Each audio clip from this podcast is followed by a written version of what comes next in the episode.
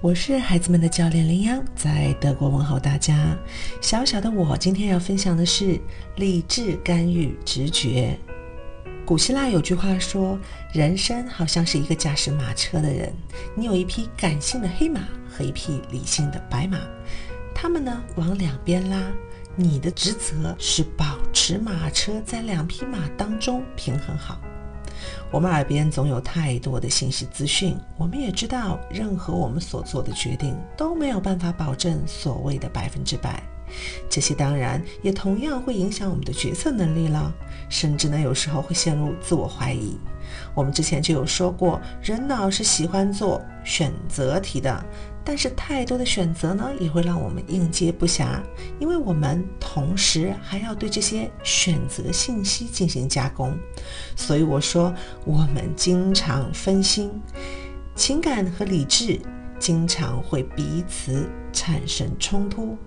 斯坦福大学的经济学家呢，做了下面这个观察实验，就是告诉所有来参加实验的被试呢，啊，将会对他们的记忆进行测试。而且要求他们呢，全程必须要记住所有的数字二和七。可是实际上呢，进行的并不是记忆测试，而是啊，想弄清楚，哎，我们的大脑究竟受我们的感受情感影响到什么程度。完全不知情的背试们呢，在记忆数字后被安排啊，看似随意的经过有水果沙拉和巧克力蛋糕的自助餐的区域。那些呢被安排需要记住较长数字序列的背试呢，更容易也更有可能伸手去拿蛋糕，尽管他们明明知道水果沙拉更健康。所以啊，实验的结果最后是大脑受感受情感的影响是非常大的。当一个年轻人想要选择大学的专业，或者是自己感兴趣的培训进修的方向的话，都会先收集所有可能的信息。毕竟啊，涉及到我们未来的人生，所以呢，我们每个人都想要尽可能的理性的去做决定。但是总有那么一天，我们的大脑啊会对这些信息处理出现超负荷的运转。费斯特说，任何情况下，我们都不应该把重要的问题交给别人来负责。因此呢，我们啊很溜地运用了无意识啊来做出复杂的决定。也正是这个时候，我们才有机会关注自己的权益，而不是外部的信息和声音。嗯，正如我们之前零三零的这一篇提到的那个学生，他凭直觉呢做出了决定，而换了自己的专业一样。大部分人在选择职业的时候，直觉会悄悄地扮演比其他信息更重要的角色。那么，如何才能有意识地去避免发生呢？嗯，先来讲个故事吧。三百年前，一个年轻人他来问。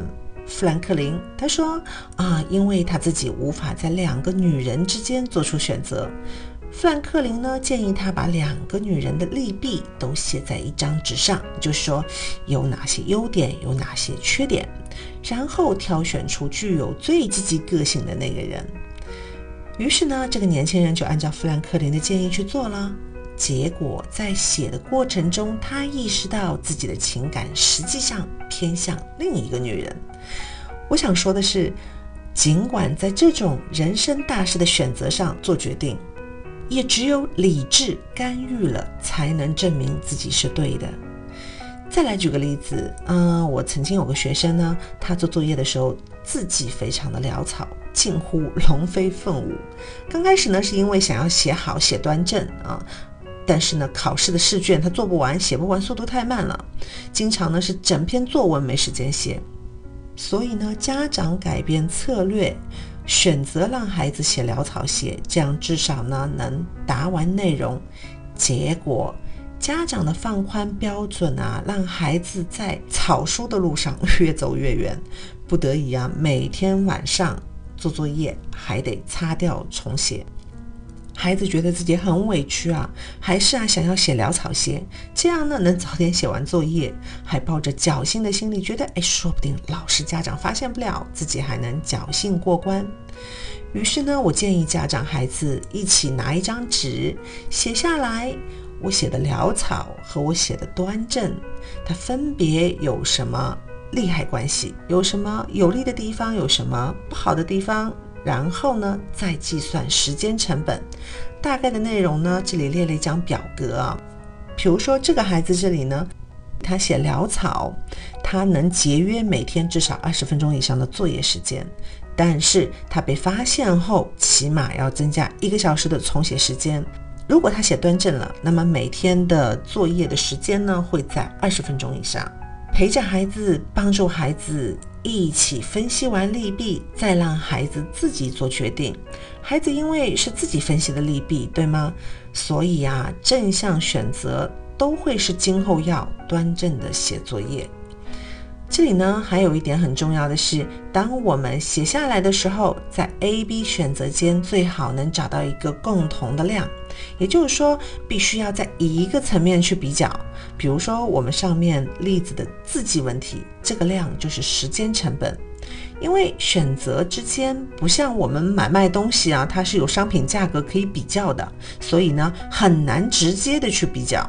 孩子们一般是不知道自己想要什么的，在这点上呢是需要家长来做引导的。今日互动呢，找出困扰你们的一个两难问题，试试看把选择的利弊写下来，看看能不能帮助你解决难题。如果喜欢我的分享，欢迎点赞转发，谢谢你的宝贵时间。